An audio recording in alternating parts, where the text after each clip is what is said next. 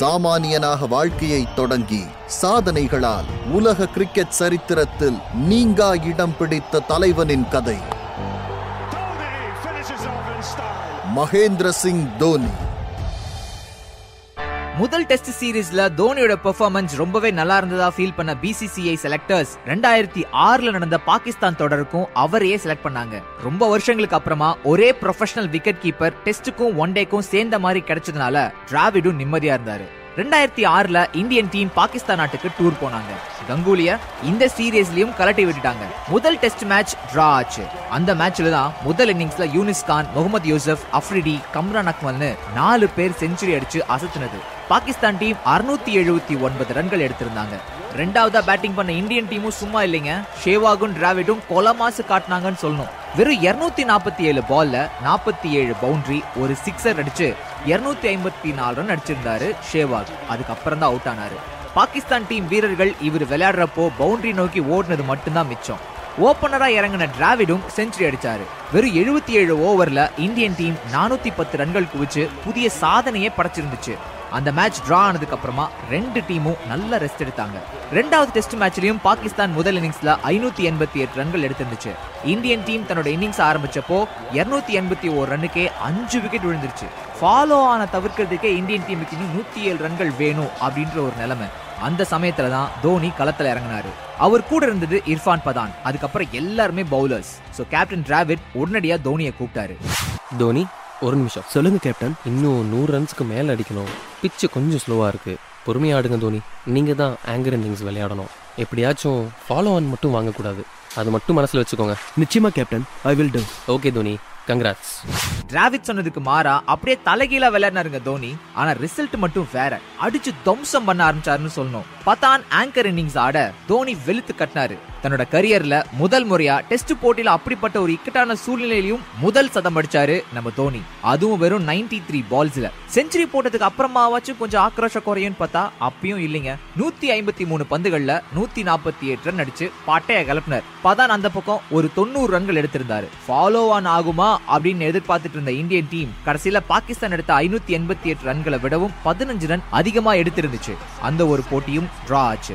அந்த டெஸ்ட் மேட்சுக்கு அப்புறமா உலக அளவுல மற்ற நாட்டு ரசிகர்களோட பார்வையும் தோனி மேல விழுந்துச்சு. யார் அவன்? இப்படி துவம்சம் பண்றான் அப்படின்னு சொல்லிட்டு பல பத்திரிகைகள் போட்டி போட்டுக்கிட்டு அவரை பத்தி கவர் ஸ்டோரி எழுதினாங்க. அந்த ஒரு இன்னிங்ஸுக்கு அப்புறமா தோனி வேற ஒரு லெவலுக்கு போயிட்டா இருந்தாங்க சொல்லணும்.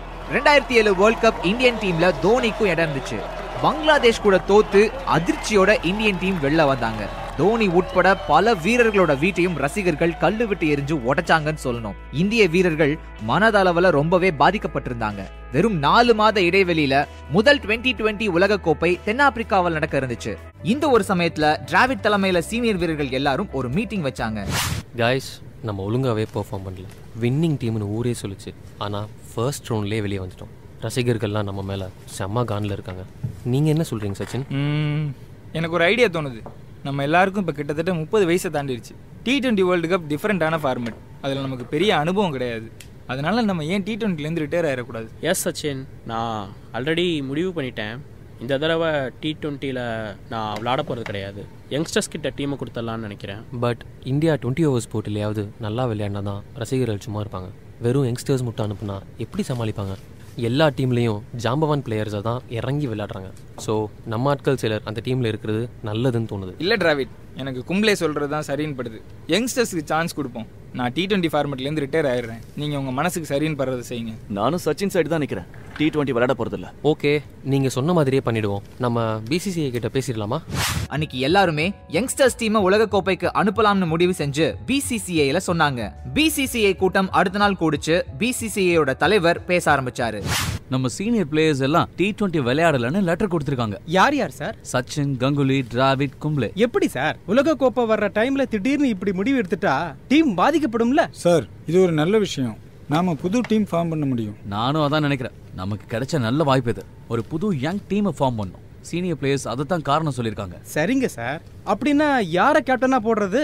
இப்போதைய சீனியர் படி ஹர்பஜன் ஷேவாக் ஜாகிர் யுவராஜ் அகர்கர் எல்லாம் இருக்காங்க. சார் நாம ஒரு யங் டீம் அனுப்பும்போது ஏன் ஒரு யங் கேப்டனையும் அனுப்பக்கூடாது? இது வரைக்கும் கேப்டனா இல்லாத ஒரு ஆளை போடுவோமே. என்ன சார் விளையாடுறீங்க? இது ஒன்றும் பங்களாதேஷ் மாதிரியான சீரியஸ் கிடையாது சார். வேர்ல்டு கப் தப்பான முடிவெடுத்தா நமக்கு தான் நஷ்டம். சார் எப்ப பாரு சீனியர் வருஷப்படி தான் டீம் இருக்கணுமா? கங்குலி கும்பலைக்கு எல்லாம் கேப்டன் பதவி கொடுத்து என்னத்தை பெருசா சாதிச்சிட்டாங்க? ஏன்? ஆனானப்பட்ட சச்சினே கேப்டன் பதவி ஒழுங்கா பண்ண முடியாம சொதப்பி ரிசைன் பண்ணாரா இல்லையா? அப்ப என்ன சார் சொல்ல வர்றீங்க? விட்டா இர்ஃபான் பதான் தோனி முனாப் பட்டேல் எல்லாரும் கேப்டனா போட்டா நல்லா இருக்கும் சொல்லுவீங்க போல இருக்கு. ஏன்? போட்டா என்ன தப்புன்னு கேட்குறேன் டீமை மொத்தமாக கலைச்சு போட்டு அதிரடியான முடிவுகளை எடுப்போம். அப்பதான் இந்திய வீரர்களுக்கு ஒழுங்கா விளையாடலைன்னா தூக்கிடுவாங்கங்கிற பயம் வரும். ரசிகர்களும் நம்மளை நம்புவாங்க. திறமையான வீரர்களுக்கு வாய்ப்பு கிடைக்கும்னு கிரிக்கெட் விளையாடுற ஒவ்வொரு இளைஞனுக்கும் நம்பிக்கை பிறக்கும். சரி கைஸ் நானும் ஒரு யங் பிளேயரை கேப்டனா போடுறது நல்லதுன்னு ஃபீல் பண்றேன். உங்களோட ஃபேவரட்ஸை சொல்லுங்க. வீரர்களோட தகுதி அடிப்படையில் சொல்லணும். சரியான விளக்கம் தேவைப்படும். ஸோ நாளைக்கு நம்ம மீட் பண்ணுவோமா?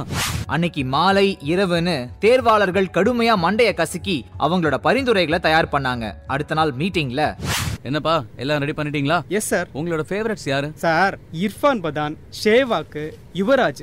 இந்த மூணு பேரும் தகுதியானவங்க சார் இர்ஃபான் பதான் ஏன் என்னோட சாய்ஸ்னு கேட்டா அவரு கபில் தேவ் மாதிரி வரக்கூடிய திறமையான சீம் பவுலர் பிளஸ் ஆல்ரவுண்டர் ஷேவாக்கும் யுவராஜும் அதிரடிக்கு பேர் போனவங்க. அவங்களுக்கு டி டுவெண்ட்டி ஃபார்மட் செம்மையா செட் ஆகும். உங்களோட ஒப்பீனியன் யுவராஜ் காம்பீர் தோனி. அன்னைக்கு நடந்த மீட்டிங்ல எல்லாரும் பேசி யாருக்கு அதிக ஓட்டு வந்திருக்குன்னு பார்த்தாங்க. ஷேவாக் யுவராஜ் தோனி இவங்க மூணு பேருமே முன்னிலையில இருந்தாங்க. யார கேப்டனா போடுறதுன்ற ஒரு குழப்பம் கடைசியில பிசிசிஐக்கும் வந்துச்சு. ஷேவாகோட இன்கன்சிஸ்டன்சியை காரணமா சொல்லி அவர் வேணாம் அப்படின்னு ஒதுக்குனாங்க. இப்ப யுவராஜா தோனியா அப்படின்ற ஒரு கேள்வி பிசிசிஐ முன்னாடி இருந்துச்சு. இவங்க ரெண்டு பேர்த்துக்குமே உள்ளுக்குள்ள சமமான ஒரு ஆதரவும் இருந்துச்சு. சீனியர் பிளேயர்ஸ் கிட்ட கேட்டா நமக்கு ஒரு தெளிவு கிடைக்கும் அப்படின்னு சொல்லிட்டு சச்சின் கங்குலி டிராவிட் கும்லே நாலு எல்லாத்துக்கிட்டையும் தனித்தனியா கருத்து கேட்டாங்க. அதோட முடிவுல தோனி தான் நல்ல சாய்ஸ்னு நிறைய பேர் சொன்னாங்க. குறிப்பா சச்சின் டெண்டுல்கர். தன்னோட வாழ்க்கையில அது வரைக்கும் எந்த ஒரு பெரிய போட்டிக்குமே தலைமை ஏற்காத தோனிக்கு கேப்டன் பதவி தேடி வந்துச்சுங்க. தோனிக்கு கீழே ஷேவாக் யுவராஜ் கௌதம் காம்பீர் ரோஹித் சர்மா இர்ஃபான் பதான் ஹர்பஜன் சிங்னு ஒரு புது டீம் ஃபார்ம் பண்ணி லிஸ்ட ரிலீஸ் பண்ணாங்க. நம்ம தோனி செம்ம எனர்ஜி ஆயிட்டாருங்க. கேப்டனா தேர்ந்தெடுக்கப்பட்ட விஷயம் தெரிஞ்ச உடனே துள்ளி குதிச்சார் நம்ம தோனி. ஒட்டுமொத்த மீடியாவும் தோனி புது கேப்டனா அறிவிக்கப்பட்ட உடனே பயங்கரமா விவாதம் நடத்த ஆரம்பிச்சாங்க. ஒன் டே இன்டர்நேஷனல் உலகக்கோப்பை போட்டிகள்ல இந்தியா தோத்து போனதுனால செம்ம கடுப்புல இருந்த ரசிகர்கள் இப்போதைக்கு பல சீனியர் வீரர்கள் ஒதுக்கப்பட்டதை வரவேற்றாங்க. ஏற்கனவே நம்ம தோனிக்கு ஓரளவுக்கு பட்டி தொட்டி எல்லாம் பயங்கரமான ஃபேன்ஸ் உருவாகி இருந்ததால தோனியோட கேப்டன்ஷிப்பையும் அவங்க வரவேற்றாங்க. சச்சின் டெண்டுல்கர் இல்லாதது மட்டும்தான் ரசிகர்களுக்கு லைட்டா வருத்தமா இருந்துச்சுங்க. இந்த ஒரு நிலையில ஜார்க்கண்ட் மாநிலத்திலிருந்து ஒரு பையன் இந்தியன் டீமுக்கு செலக்ட் ஆனது மட்டும் இல்லாம இந்தியன் டீமுக்கே கேப்டன் ஆயிருக்கான் அப்படின்றதுனால சம உற்சாகத்துல இருந்தாங்க ஜார்க்கண்ட் மக்கள். தோனி ஜார்க்கண்டுக்கு போனாரு நேரா அப்பாவை போய் சந்திச்சாரு. அப்பா என்ன ஆசீர்வாதம் பண்ணுங்கப்பா. நல்லா இருப்பா தம்பி. அம்மா எங்க? கடைக்கு போயிருக்காடா. அண்ணன் எங்கடா? அவன் அரசியல் அரசியல்னு சுத்திட்டு இருக்கான். நம்ம குடும்பத்துக்கு எல்லாம் அரசியல் வேண்டான்னு சொன்னா கேட்க மாட்டேங்கிறான். என்னைக்கு வருவான் என்னைக்கு போவான்னு யாருக்கும் தெரியாது. என்னப்பா ஃபீல் பண்றீங்க? பின்ன என்னடா நீங்க எல்லாரும் இப்ப நல்ல இடத்துல இருக்கீங்க. சந்தோஷம்தான். ஆனா நம்ம குடும்பத்துல யாரும் ஒரே நேரத்துல வீட்டுல இருக்கிறதே இல்ல. கடைசியா எப்ப நாமெல்லாம் ஒன்னா சாப்பிட்டோம்னு உனக்கு ஞாபகம் இருக்கா தம்பி? மாசம் ரெண்டு தடவை வீட்டுக்கு வந்துட்டு போனீன்னா நானும் உங்க அம்மாவும் சந்தோஷப்படுவோம். உன்னையாச்சும் டிவி பத்திரிக்கைன்னு மீடியால பாக்குறதுனால ஒன்றும் தெரியல. ஆனா உங்க அண்ணன் எங்க என்ன ஆவானோன்னு பயமா இருக்குப்பா. விடுங்கப்பா. இனிமே இந்தியால தான் பெரும்பாலான சீரிஸ் நடக்கும். நாட்டுக்காக மட்டும் இல்ல இனி வீட்டுக்காகவும் கண்டிப்பா நான் செலவிடுவேன்ப்பா. மன்னிச்சிடுங்க. நான் வேற மடையன். தேவையில்லாதது பேசிக்கிட்டு இருக்கேன். சவுத் ஆப்பிரிக்கால நடக்கிற இந்த சீரீஸ்ல நீ கலக்குப்பா. அதுக்கு என்னோட வாழ்த்துக்கள்.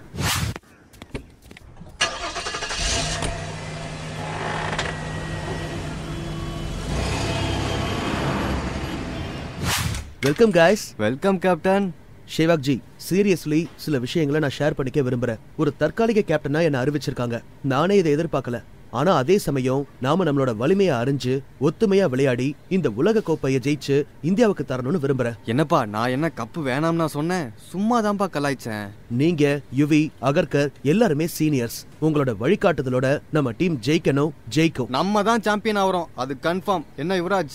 சும்மா உட்காந்துருக்கீங்க இந்த மீடியா தேவையில்லாதெல்லாம் பேசி நம்ம டீமை பிரிக்க பார்க்குறாங்க. என்னை பொறுத்த வரைக்கும் அப்படிலாம் இல்லை. நம்ம புது டீம் யங் டீம் சாதிக்கிற டீம் இதை அவங்களுக்கு புரிய வைக்கிற மாதிரி இந்த சீரீஸை ஒரு சவாலாக எடுத்து ஜெயிச்சு காமிக்கணும். இருந்தாலும் சீனியர்ஸ் யாரும் இல்லைங்கிறதுக்காக பல பத்திரிகைகள்ல நம்மளை ஓட்டிட்டு இருக்கானுங்க. இவங்களுக்கு நம்ம யாருன்னு காமிக்கணும். நிச்சயமா ஷேவாக் நாம நம்மளோட யுக்திகளை கொஞ்சம் மாத்திக்கணும்னு நினைக்கிறேன். இப்ப நமக்கு சரியான கோச் கூட இல்ல. கிட்டத்தட்ட ஊர் மொழி தெரியாத ஒரு இடத்துக்கு ஒரு மனுஷனை கொண்டது விட்ட கதையா நாம இப்ப இருக்கோம். எல்லாரும் இந்த உலக கோப்பை ஜெயிக்கிற அணிகள் பத்தின கணிப்புல நம்மள செமி வரைக்கும் வருவோன்னு கூட நம்பாம இருக்காங்க. பட் நம்மள நாமளே சுய பரிசோதனை செஞ்சுக்கிட்டு இந்த தடவை செயல்பட போறோம். ஏதாவது ட்ரிக்ஸ் பிளான் வச்சிருக்கீங்களா ஜி? எஸ் கம்பீர். இருக்கு. முதல்ல நாம யாரும் சீனியர் ஜூனியர்னு பாகுபாடு பார்க்க கூடாது இன்னைக்கு புதுசா அணிக்கு தேர்வாகி இருப்பவரும் மூணு வருஷமா அணில விளையாடிட்டு இருக்கிற நானும் ஏழு வருஷமா அணில விளையாடிட்டு இருக்கிறவங்களும் ஒண்ணுதான். நமக்குள்ள எந்த ஈகோவும் வேண்டாம். இங்க தனிச்சு யாரும் ஜெயிக்க முடியாது. நாம ஒன்னா சேர்ந்தா ஜெயிக்க முடியும். வெற்றியோ தோல்வியோ இங்க நம்ம எல்லாருக்கும் பங்கு உண்டு. முதல்ல இறுக்கமான மனநிலையில இருக்கிறத தவிர்க்கணும். இறுக்கமான மனநிலை தவிர்க்கணும்னா தோனி என்ன பண்ணணும்? இந்தா வந்துருச்சு. முதல்ல அதுக்கு பிரியாணி சாப்பிடணும்.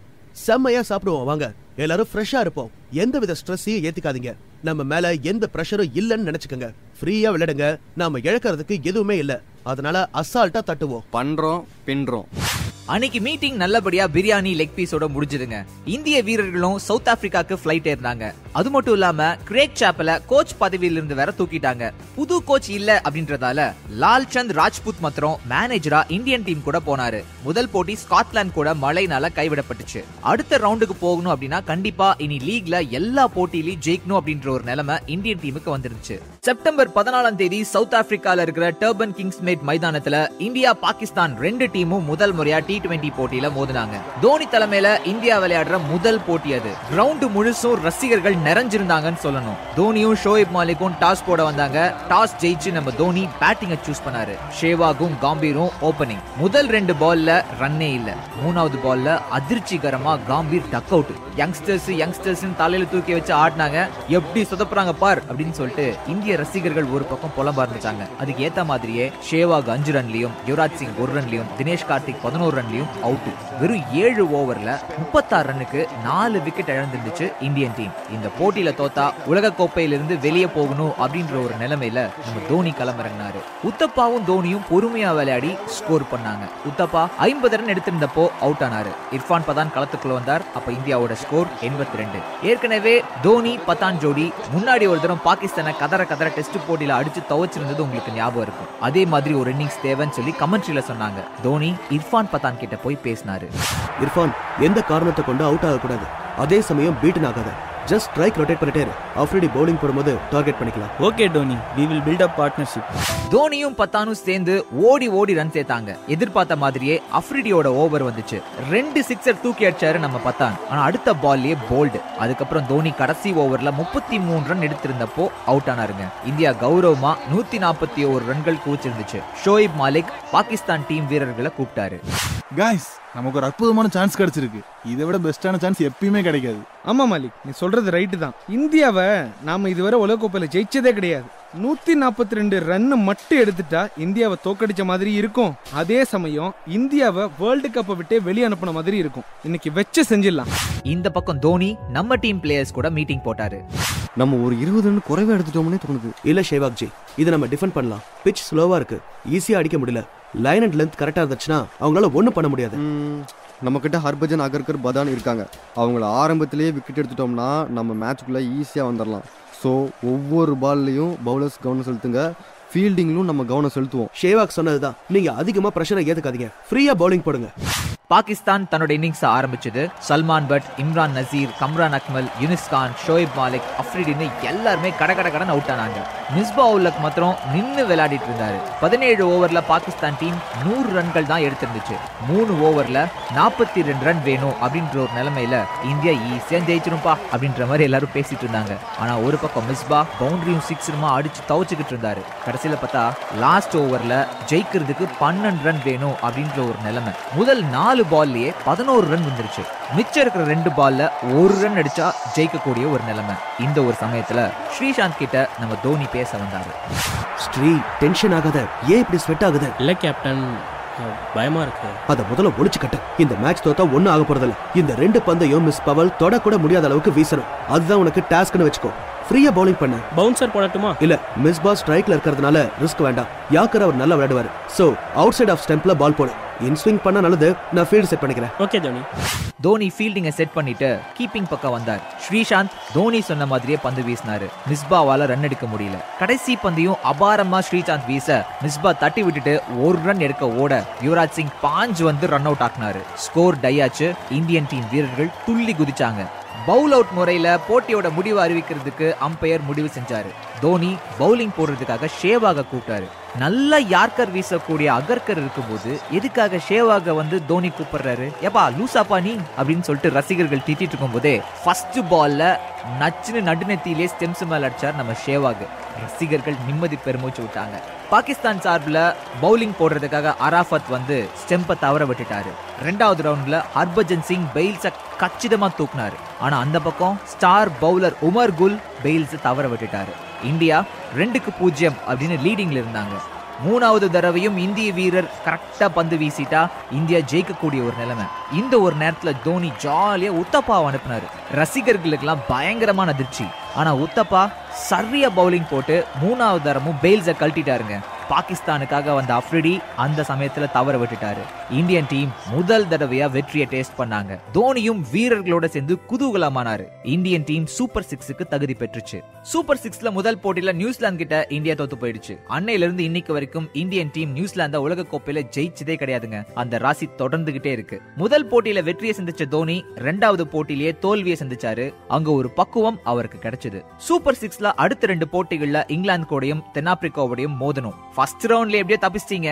ரெண்டாவது சுத்துல அவள் தான் தம்பி அப்படின்னு சொல்லிட்டு பல பேர் ஜாதகெல்லாம் பார்த்து சொல்லிட்டு இருந்தாங்க. இங்கிலாந்து கூட இந்தியா மோதின போட்டியில டாஸ் வின் பண்ணி இந்தியன் டீம் பேட்டிங்கை சூஸ் பண்ணாங்க. கௌதம் காம்பீர் ஷேவாக் ரெண்டு பேருமே வெளுத்து கட்டி ஹாஃப் செஞ்சுரி போட்டிருந்தாங்க. வெறும் பதினாலு ஓவர்ல நூத்தி முப்பத்தி ஆறு ரன்கள் எடுத்திருந்துச்சு இந்தியன் டீம். அதுக்கப்புறமா தோனியும் யுவராஜும் சேர்ந்தாங்க. வித்தியாசமான ஹேர் ஸ்டைலோட கிரவுண்ட்ல விளையாடிட்டு இருந்தாரு நம்ம யுவராஜ் சிங். இந்த ஒரு நேரத்துல பிளிண்ட் ஆஃபோட ஓவர்ல ரெண்டு பவுண்டரி அடிச்சிருந்தாரு யுவராஜ் கடுப்பான பிளிண்ட் ஆஃப் நேரா யுவராஜ் கிட்ட வந்தாரு Those are f- ridiculous shots. Excuse me? You heard what I said. I will cut your throat off. You see this bat in my hand. You know where I'm gonna hit you with this அந்த சண்டைக்கு அப்புறமா ஆறு பால்ல ஆறு sixer cricket வரலாற்றிலும் சரி Guinness புத்தகத்திலும் சரி யுவராஜ் சிங்கோட பேரு பதிவு செய்யப்பட்டுச்சு. இந்தியா போட்டியை ஜெயிச்சுச்சு. இந்திய ரசிகர்களுக்கு இந்தியன் டீம் கோப்பையை ஜெயிக்கும் அப்படின்ற ஒரு நம்பிக்கை வர ஆரம்பிச்சது. யுவராஜ் சிங்கோட பேரு உலகம் முழுசும் உள்ள பல்வேறு நாளிதழ்களோட முதல் பக்கத்தை ஆறு சிக்ஸரை வெலாசின போஸால அலங்கரிச்சாரு. அதுக்கப்புறம் தென்னாப்பிரிக்காவையும் இந்தியா ஜெயிச்சதால இந்தியன் டீம் செமிஃபைனல்ஸுக்கு தகுதி பெற்றாங்க. சாமானியனாக வாழ்க்கையை தொடங்கி சாதனைகளால் உலக கிரிக்கெட் சரித்திரத்தில் நீங்கா இடம் பிடித்த தலைவனின் கதை.